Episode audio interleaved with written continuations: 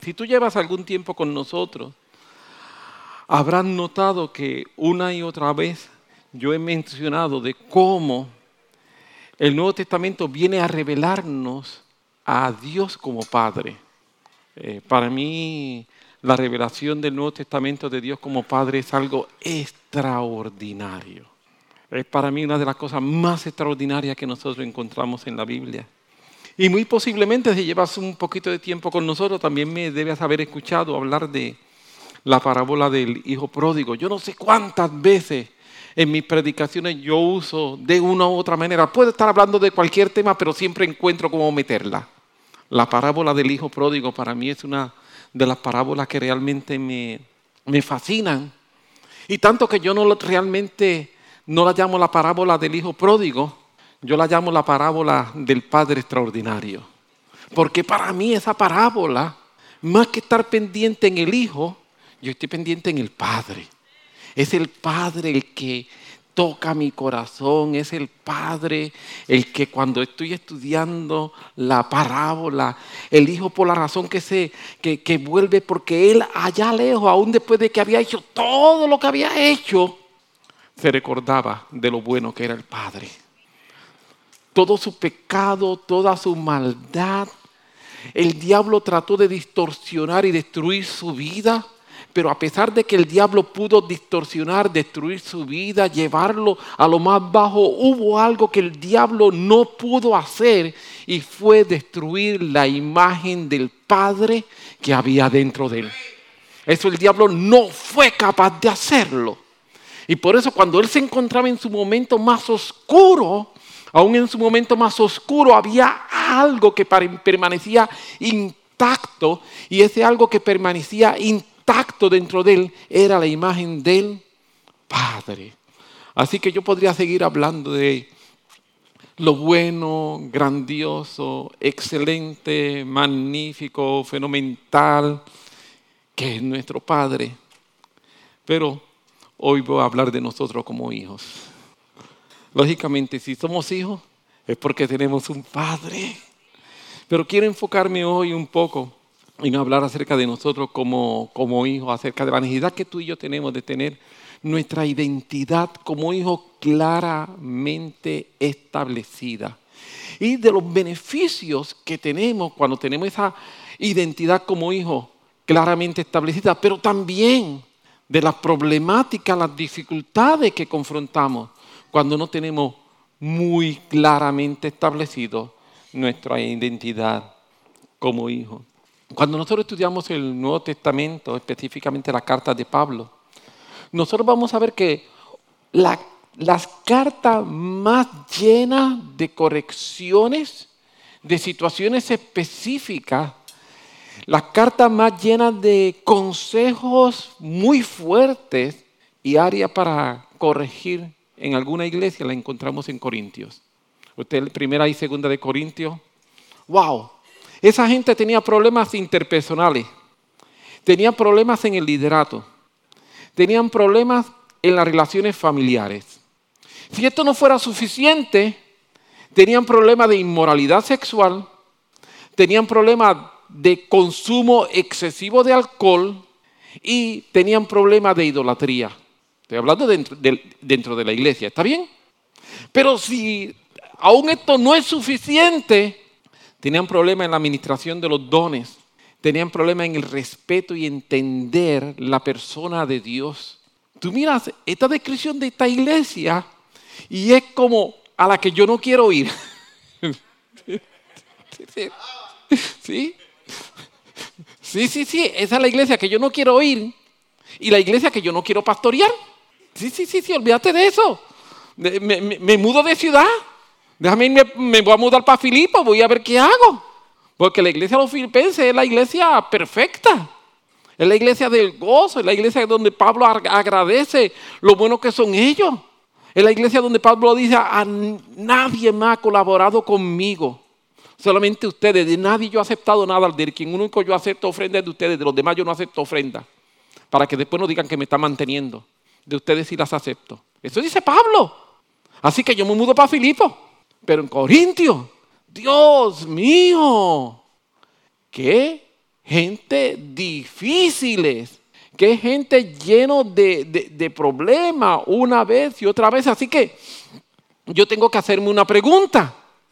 Y la pregunta que yo pienso que nosotros debemos hacernos es por qué una iglesia que por un lado cuando comienza los primeros capítulos nos habla que es una iglesia llena, llena de manifestaciones naturales, sin precedentes, manifestaciones sobrenaturales increíbles. El apóstol Pablo dice, no le falta nada.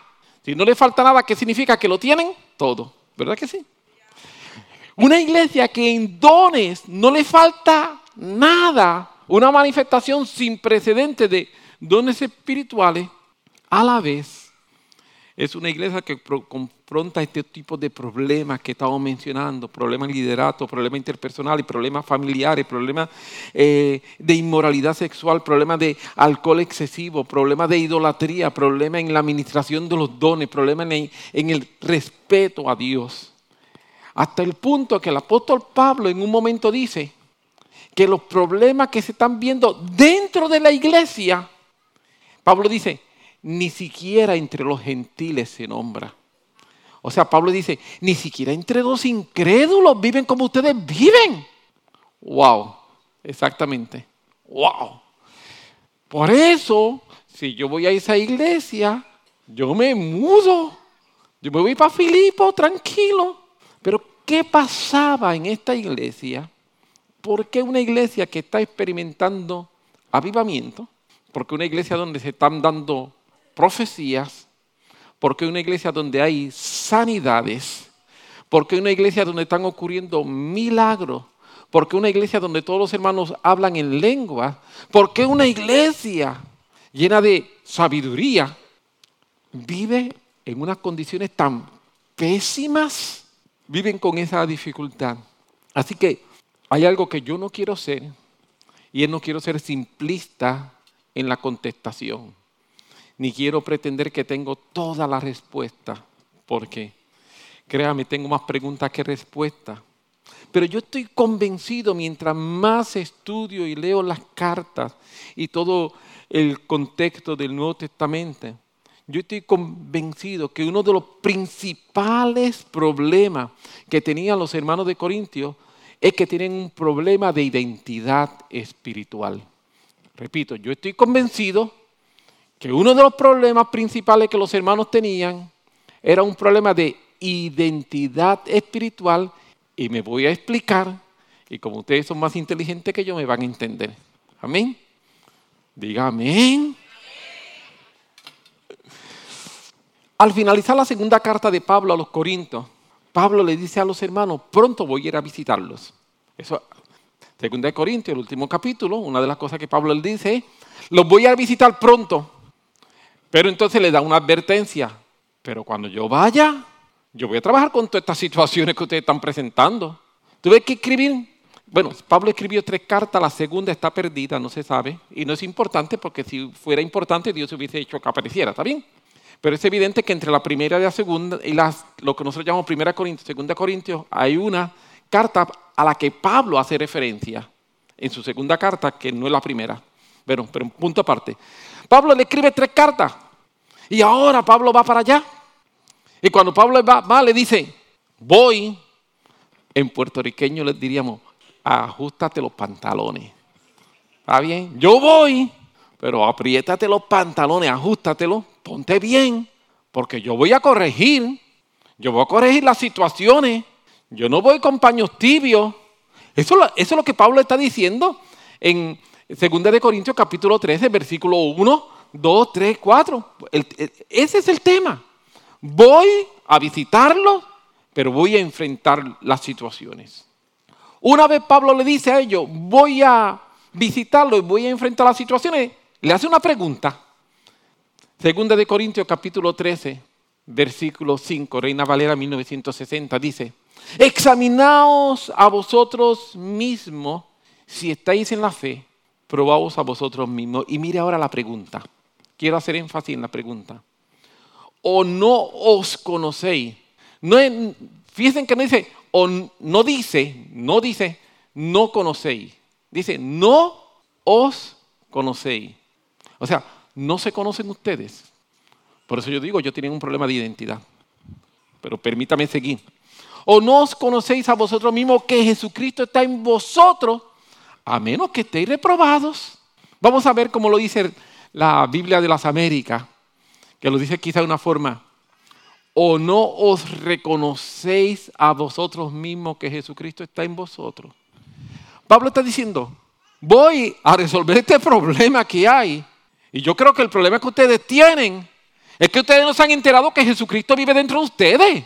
Ustedes viven la vida cristiana y aún no tienen una identidad clara de quién ustedes son. Y como no tienen una identidad clara de quién ustedes son, se comporta como lo que no son. Porque cuando yo no soy, cuando yo no sé quién yo soy, creo que soy otra cosa. Aleluya. Sí. Si yo no sé que soy hijo, si yo no sé mi identidad espiritual, me empiezo a comportar de una forma distinta por mi desconocimiento. Ellos tenían un problema profundo de identidad espiritual. Para mí, es como si Pablo le dijera, eh, ustedes no saben quiénes son, aún no se han dado cuenta que Cristo está dentro de ustedes. Para mí esa pregunta de Pablo me suena a eso. Eh, tú nunca le has dicho, dicho a alguien. ¿O te encuentras? ¿Quién se cree ese que es? Pero aquí sería, ese no sabe quién es. Identidad como hijo me ayuda.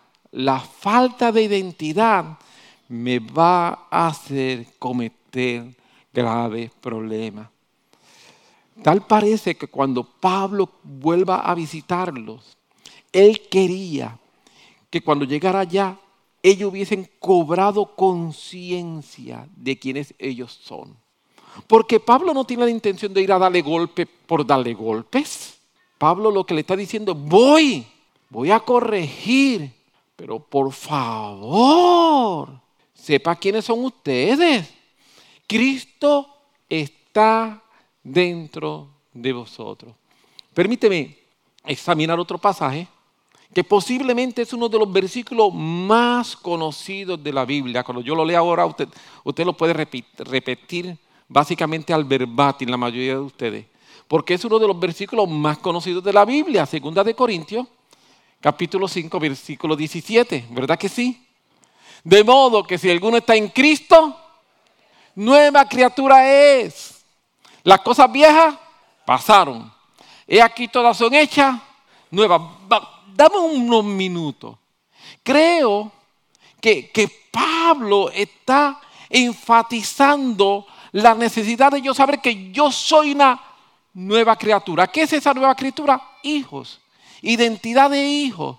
De modo que si alguno está en Cristo, el comentario de la Biblia Tyndale dice lo siguiente, que esta expresión de si alguno está en Cristo que la manera en que está esa expresión escrita en el griego, en este versículo, empuja la idea de equivalencia entre estar en Cristo y ser una nueva criatura.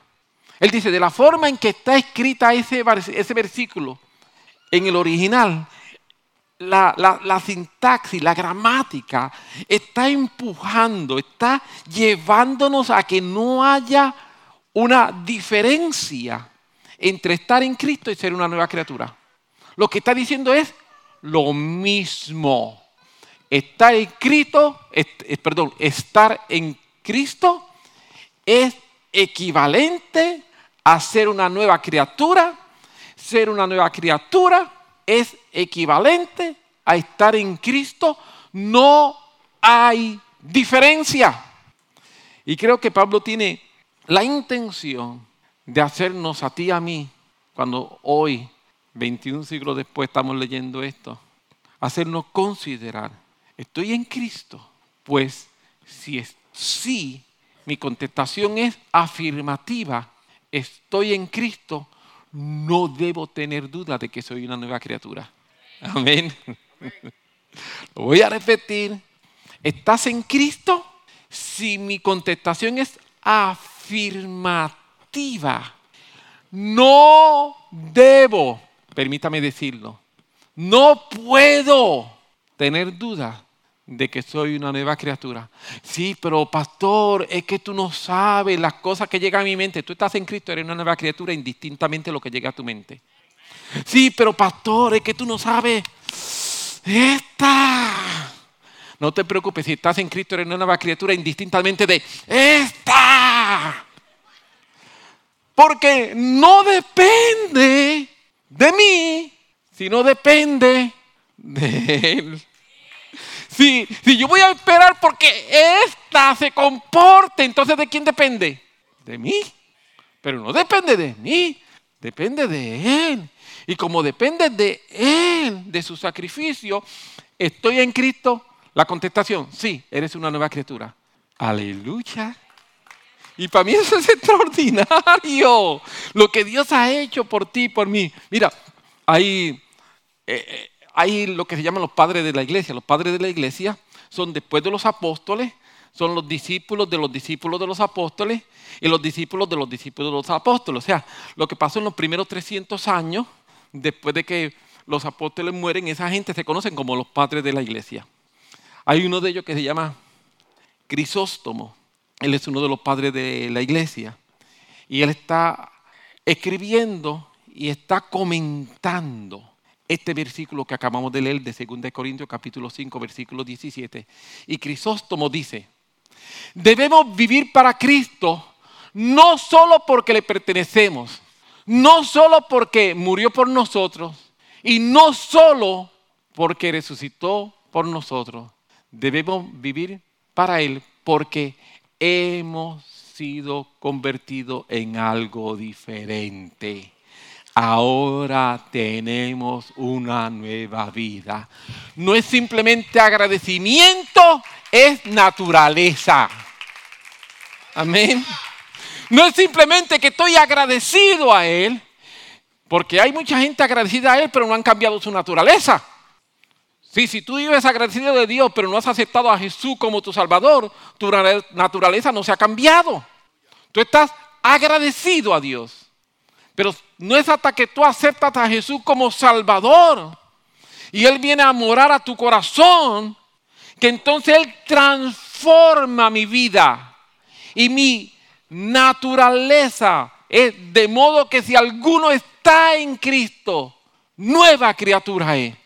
Y es esa nueva creación, es esa identidad de hijo la que me capacita para yo poder vivir la vida que debo vivir. Amén. Así que yo voy a vivir para Cristo no solo porque le pertenezco, no solamente porque Él murió por mí, no solamente porque resucitó por mí, porque me transformó, porque me cambió, porque me ha hecho alguien nuevo. Vemos entonces que en la carta, y podríamos ir a otros versículos y otros versículos, pero que quiero dejar claro es, en la carta en distintos momentos el apóstol Pablo va a hablar acerca de la necesidad que nosotros tenemos de entender quiénes somos y de entender esa nueva criatura, esa identidad que tú y yo debemos tener de que somos hijos de Dios. Mencioné que la primera, o que la iglesia con más dificultades que nosotros encontramos en el Nuevo Testamento, la iglesia de Corinto. Y dije que si yo estoy en la iglesia de Corinto, lo que voy a hacer es mudarme para Filipo, ¿verdad que sí? Sí, no me voy a mudar para Galacia, porque eso están casi igual. No están tan mal como los corintios, pero tú sabes, eh, eh, eh, eso tenían también sus problemitas. Hasta el momento en que Pablo le dice, oh Gálatas insensatos. Pablo hablándole a una iglesia y le dice a la que la iglesia son unos insensatos. Hay otra forma de traducir la palabra, pero no la voy a utilizar porque aquí en Puerto Rico suena muy fea. Sí, pero le está diciendo, ustedes eh, se volvieron brutos. ¿Qué les pasó? Se le quemaron las neuronas. La capacidad de pensar se les desapareció. Oh Gálatas insensatos. Quiero ver dos pasajes también de la epístola a los Gálatas. El primero se encuentra en Gálatas capítulo 4, versículo, vamos a leer versículo 4 y 5 de inmediato. Pero cuando vino el cumplimiento del tiempo, Dios envió a su Hijo, nacido de mujer y nacido bajo la ley. Versículo 5. Para, hay un propósito. Jesús viene con un propósito. Ese es el para del versículo 5. Para que redimiese a los que estaban bajo la ley, a fin de que recibiésemos la adopción de hijos. Esto es después que Pablo le dice, insensatos, ah, ustedes son unos carnales, recibieron el Espíritu Santo y se volvieron hacia atrás. Después que le dice todo eso, entonces Pablo dice, ¿para qué vino Jesús? ¿Para qué vino Jesús? Jesús vino con propósito. Y el para, que encontramos en el versículo 5, es el propósito de Jesús. Para redimirnos, para redimirte a ti, para que ya yo no esté bajo la ley, sino que seamos, dice la Biblia, que recibiéramos la adopción de hijos. Adopción, este término que se utiliza aquí, en este versículo por adopción, es la palabra griega huío, decía. Huío, decía, dicho de paso, huío significa hijos. Eh, Jesús se conocido como el huíos de Teos, huíos o Teos, el hijo de Dios. Pero esa palabra es un término legal que se utilizaba para la adopción de hijos con pleno derecho a herencia. Eso es importante. En esta época no todos los hijos que se adoptaban eran con pleno derecho a herencia. Había algunos hijos que se adoptaban y se criaban, pero no heredaban como si fuera un hijo con pleno derecho a herencia. Aquí lo que nos está diciendo el apóstol Pablo es que Cristo cuando viene a morir y a redimirme, viene y me llama a mí y te va a decir, José, te estoy adoptando como hijo, pero no solamente te adopto como un hijo, te adopto como un hijo en la mayor de las categorías.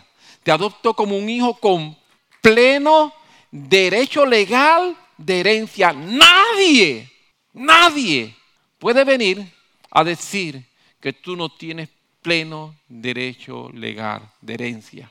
Qué extraordinario, ¿verdad? Y cuando Jesús viene y muere por ti y por mí, entonces tú y yo somos adoptados por el Padre, pero somos adoptados por el Padre como hijos con pleno derecho de herencia. Pablo continúa desarrollando este, esta idea y mira lo que nos dice en el próximo versículo, en Gálatas capítulo 4, versículo 6. Ya que somos hijos con pleno derecho a herencia, amén. Somos hijos con pleno derecho a herencia. Por cuanto sois hijos, Dios envió a vuestros corazones el espíritu de su Hijo. Me encanta. Pablo está haciendo un juego de palabras, pero extraordinario. Eres un hijo de, con pleno derecho a herencia como eres un hijo con pleno derecho a herencia, tienes derecho a tener el Espíritu Santo dentro de ti. ¿Cómo? Sí, sí, sí, sí. Antes, en el Antiguo Testamento, antes del sacrificio de Jesús, el Espíritu Santo venía sobre la gente y se iba. Jesús, el Espíritu Santo vino y por ser el Hijo, el Espíritu Santo vino sobre él y se quedó porque como hijo él tiene derecho completo a tener todo lo que es de Dios. Ese es el pleno derecho de herencia. El pleno derecho de herencia es que lo que es del Padre es mío. Así que como hijo Jesús tenía pleno derecho de herencia. Y en ese pleno derecho de herencia, entonces el Espíritu Santo viene y reposa sobre él. Y escuchamos dice que eh, eh, el, evangelista, la voz del cielo que decía, este es mi hijo, mi huíos.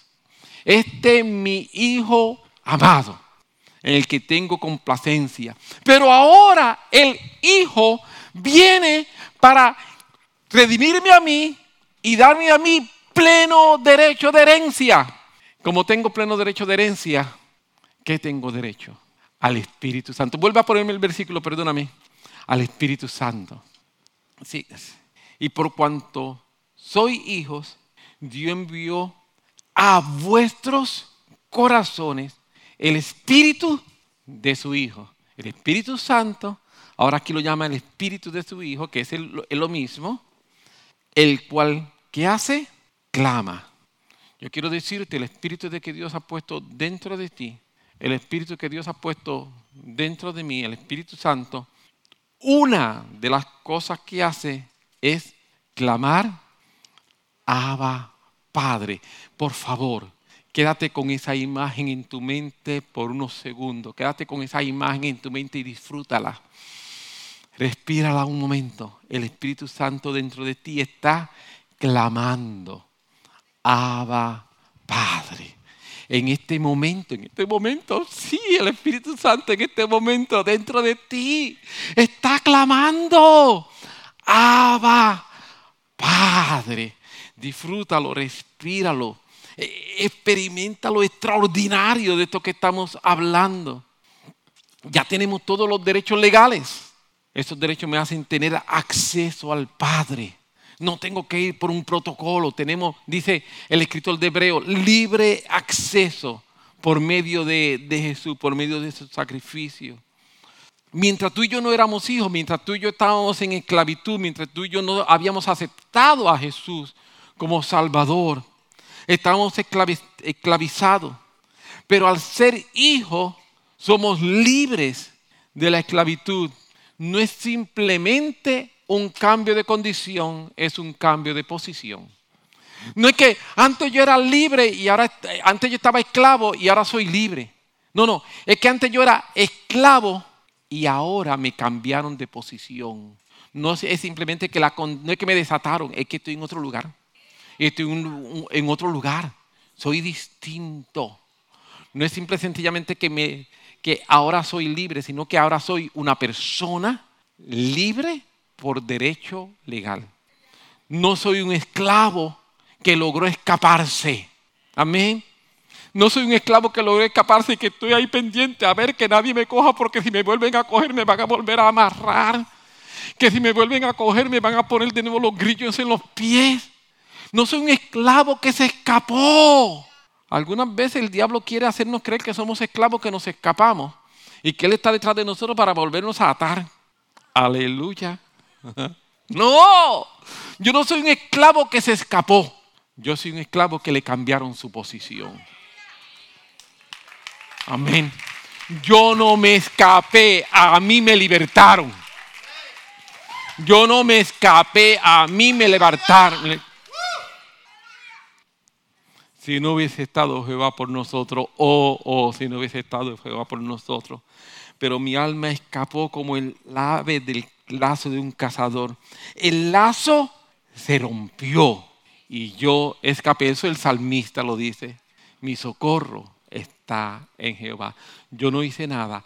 Otro hizo algo, otro hizo que el lazo se rompiera y porque el lazo se rompió, entonces yo soy libre. Alguien me libertó, alguien me libertó. Yo no soy un esclavo que escapé, yo soy un esclavo que compraron pagaron por mí y pagaron por mí el precio correcto, pagaron por mi sangre en la cruz del Calvario. Ese es el precio. Y lo hicieron públicamente, dice el escritor Pablo en Colosense, que públicamente Jesús hizo eso. Él fue y públicamente dijo, Edwin, yo voy a pagar por él. Y cuando preguntan, ¿cuánto va a pagar por él? Voy a pagar todo. Pero ¿Qué quiere decir con todo? Voy a pagar todo, voy a pagar con mi vida, voy a pagar con lo más preciado en el universo. Voy a pagar algo que nada vale más de lo que yo voy a pagar por él. Y digo, wow. Por eso yo no me canso de repetir que nosotros somos gente importante para Dios. Si estuvieron dispuestos a pagar tanto por mí, ¿cómo me va a decir alguien que yo no soy importante? Amén. Eso es quien tú eres, eso es quien yo soy. Siendo hijos tenemos todos los derechos legales, como estaba mencionando. Y si vivo en esclavitud es por decisión. Aleluya. Sí, si yo vivo en esclavitud es por decisión. No es por causa de que tengo que hacerlo. El segundo pasaje que quiero mirar rápidamente, Le dije que se quede con Apa Padre en su mente, ¿verdad que sí? No lo deje caer, guárdelo ahí. Aleluya. El segundo pasaje que quiero mirar está en Gálatas capítulo 5, versículo 2. Y dice, y aquí yo Pablo digo que si os circuncidáis, de nada os aprovechará. Y tú dices, Edwin, ¿qué tiene que ver esto con lo que tú estás hablando? No se preocupe, deme un momento, téngame paciencia y yo lo explico, ¿está bien? Para nosotros, cristianos occidentales del siglo XXI, entender lo que Pablo está diciendo de esto de la circuncisión, de que nada aprovecha, se nos hace un poco difícil en la mente, porque para nosotros eso no tiene mucho sentido. Pero para los creyentes a quien Pablo le está escribiendo, lo que le está diciendo es que es equivalente a aceptar que la ley es superior a la gracia. En otras palabras, aceptar que hay algo mejor que el que seamos hijos. ¿Hay algo mejor que ser hijos? ¿Estás loco? ¿De qué tú estás hablando? ¿Cómo que hay algo mejor? Y, es lo que Pablo está diciendo. Si vuelven a circuncidarse, o sea, vuelve a la ley, deja el privilegio que viene por la gracia, que es ser hijos, y vuelve a la ley. Pablo dice, no lo digo yo, de nada os aprovechará Cristo. Cuando yo leo eso, yo digo, wow. Es como si Pablo dijera, si tú decides utilizar cosas para vivir la vida cristiana, que no es tu naturaleza como hijo, Cristo no va a obrar en ti. Él se va a cruzar de brazos y te va a decir, ok, Lucy, tú quieres intentarlo, inténtalo. Nelson, ¿tú quieres hacerlo así? Mira, a ver, trátalo. Sí, eso es. Eh, todo el sacrificio de Cristo, Cristo está ayudándome, Cristo está trabajando, Cristo está mandando a los ángeles. Miren, miren a Nelson, ángeles delante de él. Pero de momento Nelson dice, no, no, no, no, no, yo, yo creo que yo puedo. Inténtalo. Vamos a ver si te funciona. Esa es la idea. De nada os aprovechará Cristo. Hoy no necesariamente es el tema de la circuncisión como tal, pero deberíamos preguntarnos, ¿qué consideramos que es necesario además de Jesús? Sí, yo tengo a Cristo, pero la situación económica, tú sabes, tenemos que estar para asegurarnos de que Dios nos está ayudando. Déjame ver cómo yo trabajo con ella. Sí, sí, pero tú sabes, primero una familia y después de la familia vemos a ver cómo trabajamos con esto de la iglesia. Porque tú sabes, tenemos que mantener las cosas ahí eh, balanceadas yo no sé dónde sale esa palabra balanceada, porque todo lo que hablan de la vida balanceada no me puede dar un versículo bíblico que hable de ella. Pero eso es otro punto aparte, ¿está bien? Aleluya. Me pueden dar mucha psicología, pero no Biblia. Aleluya. Yo creo en el orden de la Biblia. Amén. Yo creo que todo tiene su tiempo. Pero algunas veces cuando se habla de buscar balance, es una excusa para no buscar a Dios. ¿Sí? Sí, sí, sí, sí. Esto es Gálatas, está bien, esto no es para aquí. Pueden que sean los estudios. Pueden que sean las buenas relaciones. Entonces necesitamos palas, porque yo yo, vamos a orar por eso, pero yo tengo una palita por ahí, tú sabes, y la palita, eso funciona, eso, eh, Dios usa también las palas y también el machete. Dios corta cosas también. ¿De qué cosas podemos estar dependiendo que nos quita nuestra dependencia de Jesús? Realmente esa es la pregunta. Porque repito, yo no estoy en contra de relaciones, no. Gracias al Señor, a través de los años Dios nos ha dado muchas buenas relaciones. Qué buenas son las relaciones que Dios nos da. Amén. Dios, a través de los años hemos visto a Dios haciendo tantos milagros económicos, así que yo no tengo problema con, con las economías. No, no, no, no, no. El tema del dinero es uno de los temas más hablados en la Biblia. Yo no tengo problemas con eso. Pero mi confianza no puede estar en el dinero. Amén. La familia, desde Génesis hasta Apocalipsis, Dios habla de familia. Tanto es así que eh, Dios dice que de Él toma nombre toda parentela de la tierra. Dios es el padre de familia. Eso es Biblia, es Biblia. Pero no puedo impedir, tengo que recordar que yo como hijo yo primero Jesús, segundo Jesús, tercero Jesús. Y Jesús quiere que yo tenga buenas relaciones en mi familia. Jesús quiere prosperarme. Eso es Biblia. Yo no predico un evangelio de prosperidad, yo predico un evangelio donde Dios prospera. Son dos cosas distintas. Amén. Sí. Jesús me guarda, me cuida, Jesús. Pero primero Jesús. Jesús tiene que ser mi centro, porque yo sé que soy hijo y no necesito un sustituto. Porque si busco un sustituto, ¿de qué me aprovechará Cristo? ¿De qué me aprovechará Cristo si busco un sustituto? Permítame volver a Gálatas capítulo 4, versículo 6. Leímos el 4, 4, 5 y 6. Voy a leer ahora el 6 conjuntamente con el 7. Y por cuanto sois hijos, Dios envió a vuestros corazones el espíritu de su Hijo, el cual clama. Estamos, ¿verdad? Nuevamente, respíralo dentro de mí. El espíritu del Hijo está clamando, Abba, Padre. Versículo 7. Así que, así que ya no eres esclavo, sino hijo. Y si hijo, también heredero de Dios por medio de Cristo. Aquí está todo el andamiaje montado. Soy hijo, por eso tengo el Espíritu Santo. Ya no soy esclavo, soy heredero porque soy hijo legal, soy hijo con todo el derecho legal. El Espíritu Santo viene, y una de las cosas que el Espíritu Santo viene es a estar en nuestros corazones y desde dentro de nosotros, desde nuestro corazón, clamar al Padre. Amén. Cuando nos dice que el Espíritu Santo está clamando al Padre, es como, para mí, es como si el Espíritu Santo le estuviese recordando al Padre todo el tiempo que yo soy hijo.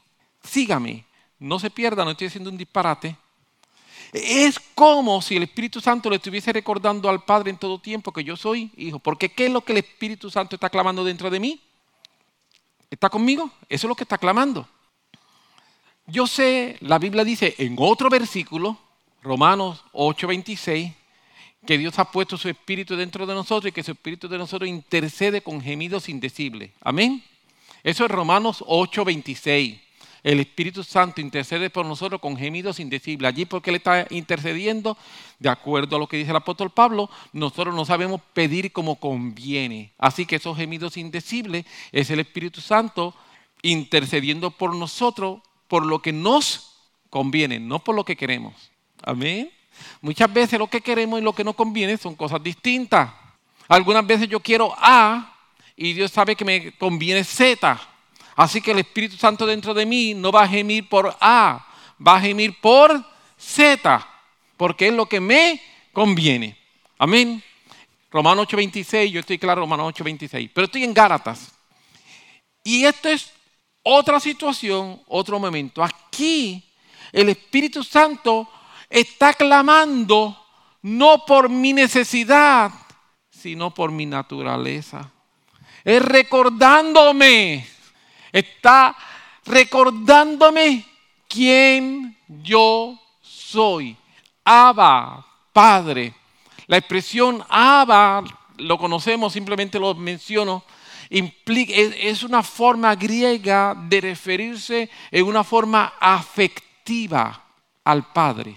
Es un niño pequeño refiriéndose en una forma afectiva a su Padre.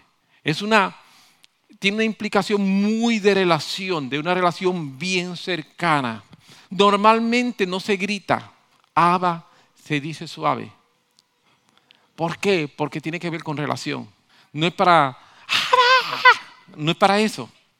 Abba es para, Abba, Abba, Abba. Es esa relación cercana. Amén. Y el Espíritu está clamando dentro de mí todo el tiempo lo que es mi naturaleza. Abba, Padre. Abba, Padre. Abba, Padre. El Espíritu Santo está clamando por quien yo soy, no por lo que yo necesito. Amén. De acuerdo a Gálatas, este momento, en este momento aquí, repito, conozco Romano 8:26, he enseñado Romano 8:26, me encanta Romano 8:26. Pero aquí el clamor no es porque yo necesito, sino por quien yo soy. Amén. Yo vine a decirte hoy, yo espero que haya alguien listo para escucharme, tú eres hijo. Tú eres hijo con todo derecho de herencia. No importa lo que te hayan dicho, no importa lo que digan tus situaciones y tus circunstancias, no importa cuál sea tu realidad, hay una verdad. Si estás en Cristo, eres nueva criatura. Si lo sientes, eres nueva criatura. Y si no lo sientes, eres nueva criatura. Porque no depende de lo que yo siento dejo de sentir. Depende de quién yo soy. Yo soy una nueva criatura. Así que Estamos en un proceso de crecimiento, estamos en un proceso de desarrollo, sí. Estamos en un proceso donde se está manifestando la, gracia de Dios, sí. Estamos en un proceso donde Dios está mostrando su vida en nosotros, sí. La Biblia dice que somos transformados de gloria en gloria. Y la Biblia dice que somos transformados día a día. Son dos conceptos que están en la Biblia y los dos no se contraponen, los dos se complementan. Yo soy transformado ¿Cuándo? De día en día. Y soy transformado en qué eh, cantidad, si lo podemos llamar así, de gloria en gloria. Amén. Es algo que está ocurriendo. Hoy Dios me está transformando. Hoy estoy entrando a un nuevo nivel de gloria. Esto es Biblia, pero el diablo no quiere que nosotros lo sepamos, porque el diablo quiere que nosotros no tengamos identidad de hijo sino que tenga identidad de esclavo. Aquí me levanté hoy chavao como siempre. Eso es identidad de esclavo. Me levanté con los grilletes. Estoy aquí a ver cómo pasó el día hoy. ¿Y qué vas a hacer? Pues lo mismo que ayer. Fastidiado. Hello. Esa identidad de esclavo. Y el padre mirando desde arriba diciendo, ¿qué le pasa? La Biblia dice que los ángeles están contemplando y no entienden lo que Dios está haciendo con la humanidad. Ese Dios que se vino y se metió dentro. Dios no se mete dentro de los ángeles, porque ellos no son hijos con derecho, con todos los derechos. Dios se metió dentro de ti, dentro de mí. ¡Wow! Somos hijos creciendo todos los días, desarrollándonos todos los días, yendo más allá, todos los días, somos hijos experimentando gloria todos los días. Así que, ¿qué yo voy a hacer mañana? Crecer más y tener más gloria. Amén. Y pasado mañana voy a crecer un poquito más y voy a tener más gloria. Y dentro de un año, ¡ah! La versión de Edwin de aquí a un año tú no has visto. Va a tener 365 días de crecimiento y 365 puntos más de gloria. Amén. Eso es ser hijos. Permíteme ir terminando para poder orar juntos. Isaías capítulo 32, versículos 14 y 15. Este es un de esos pasajes que de momento tú te encuentras con ellos y hace algún tiempo atrás me encontré con este pasaje y yo dije, ¿qué dice ahí? ¡Wow! Porque los palacios quedarán desiertos. Empieza, el primer versículo es algo tétrico. ¿Está bien? Porque los palacios quedarán desiertos. La multitud de la ciudad cesará. Las torres y las fortalezas se volverán cuevas para siempre, donde descansen asnos, monteses y ganados hagan majada. Tú mira ese primer versículo, ese primer versículo uno dice, Dios mío, eso parece este, una película apocalíptica de esta que hacen, ¿verdad? Mad Max, parece eso. Eh, eh, tú ves eso ahí y, y, es la descripción, Mad Max lo usaron, se inspiraron en este versículo para hacer todo. ¿Qué es eso tan feo? Hasta, aleluya. Siempre que nosotros nos encontramos un hasta, hay una transformación, hay un cambio, hay un movimiento. Siempre que nos encontramos un hasta, todo cambia. Amén. Y es hasta que sobre vosotros sea derramada el Espíritu de lo alto. Ah, hay un momento de cambio, hay un momento de transformación. Y es cuando el Espíritu Santo viene hasta antes de eso era una historia. Una historia lúgubre, una historia de tristeza, una historia de desasosiego. Hasta antes de eso era una historia que uno no quiere ver y que uno no quiere escuchar y que uno no quiere ser parte de ella. Yo de esa primera, de ese versículo 5, yo no 15, yo no quiero ser parte de eso. Pero hay un hasta, hay un momento de cambio, hay un momento de transición significativo hasta que sobre vosotros se ha derramado el Espíritu de lo alto. Y el desierto se convierta en campo fértil. Y escuche, y el campo fértil se ha estimado por bosque. El profeta está hablando de situaciones negativas, pero en su conversación da un giro de 180 grados y cuando da ese giro de 180 grados nos dice que habrá un cambio cuando el Espíritu Santo sea derramado y aquello que se había vuelto lúgubre, aquello que se había vuelto desierto, entonces dice que el desierto se va a convertir en campo fértil y el campo fértil va a convertirse en un bosque. Esto me habla a mí de una obra del Espíritu progresiva. Dios no me convierte en bosque de un día para otro. No. Lo primero que Dios hace es que toma mi desierto y lo hace fértil. Amén. Y cuando toma mi desierto y lo hace fértil, árboles comienzan a crecer. Y crece un árbol y tú empiezas a ver los retoños de distintos árboles que están creciendo. Aleluya. Ya deja de verse árido y de momento se empieza a ver como si fuera una alfombra verde. Los árboles pequeñitos, uno, otro, van surgiendo poco a poco. Va surgiendo un árbol aquí, va surgiendo otro árbol por allá. Y poco a poco van creciendo. Pero llega el momento en que eso sigue creciendo y aquel desierto que se convirtió primero en un campo fértil, llega el momento en que se va a convertir en un bosque. Amén. Porque es una obra progresiva, pero sin detenerse. Por eso es que nosotros somos transformados de día en día y somos cambiados de gloria en gloria. Dios tiene con los hijos, con los hijos, con los esclavos no pero con los hijos Dios tiene un trato.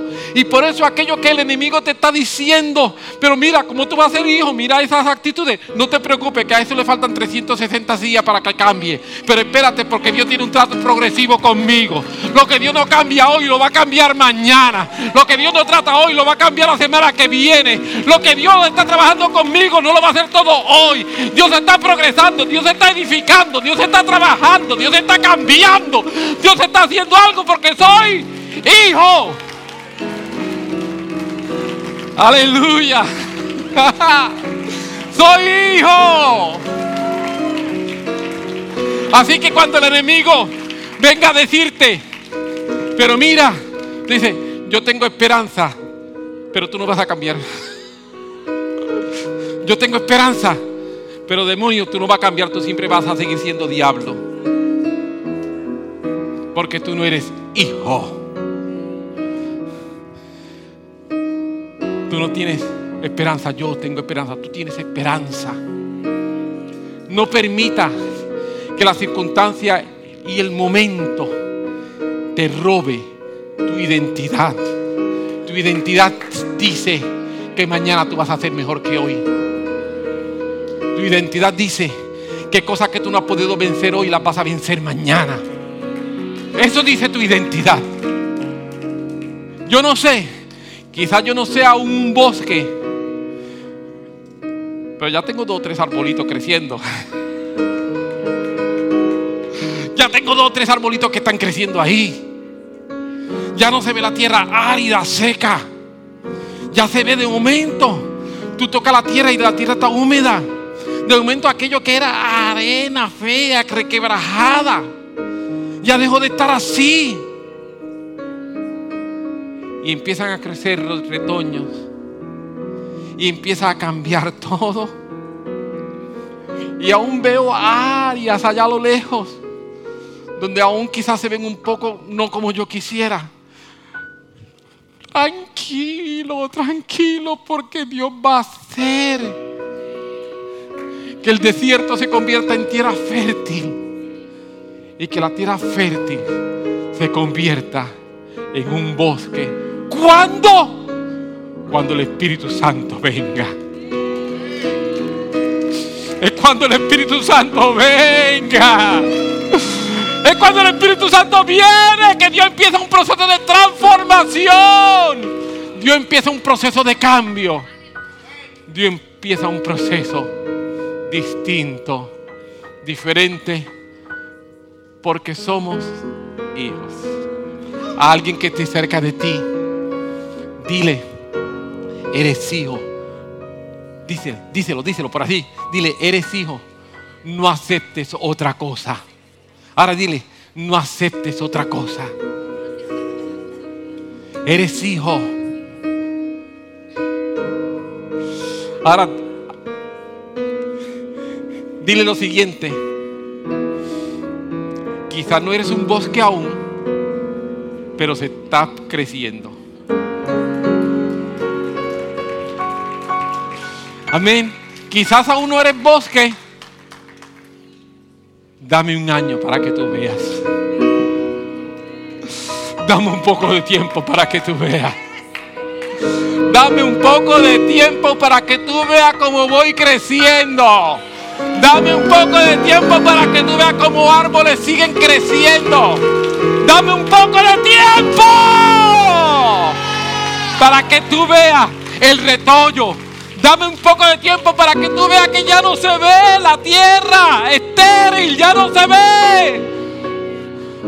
Ahora se ve una buena tierra. Y lo árido se empieza a ver verde. Porque me estoy convirtiendo en un bosque. Me estoy convirtiendo en un bosque. Porque el Espíritu Santo llegó. Amén. Amén. Porque soy hijo, tengo promesa. Tomo decisiones como hijo. Necesito recordarlo. Y desde la plataforma de hijo declararlo. Te lo declaro al mundo, que el mundo sepa, soy hijo. Te lo declaro al infierno, infierno, entérate, soy hijo. Ya yo no voy para allá. Lo siento, te tiene un campo vacío por mi culpa. Te lo declaro a los demonios. Soy hijo. Sorry. Sorry, soy hijo. Él va a terminar la obra que ha comenzado. Pero escúchame. Si aún tú no has tomado una decisión por Jesús, no eres hijo. Suena fuerte, pero es lo que dice la Biblia. Si tú no has tomado una decisión por Jesús, no eres hijo. Eres una criatura de Dios, sí. Él te ama, sí. Pero eres esclavo, no hijo. Para ser hijo es necesario nacer de nuevo. ¿Qué significa esto de nacer de nuevo? Significa que para ser hijos tuyos necesitamos arrepentirnos de nuestros pecados. Y tú y yo necesitamos aceptar a Jesús como nuestro Señor y como nuestro Salvador, invitarlo a nuestro corazón. Por eso, ya mismo vamos a estar orando. Pero antes de nada, yo quisiera decir, ¿habrá alguien aquí de los que nos están viendo por internet que aún no has invitado a Jesús a que sea tu Salvador?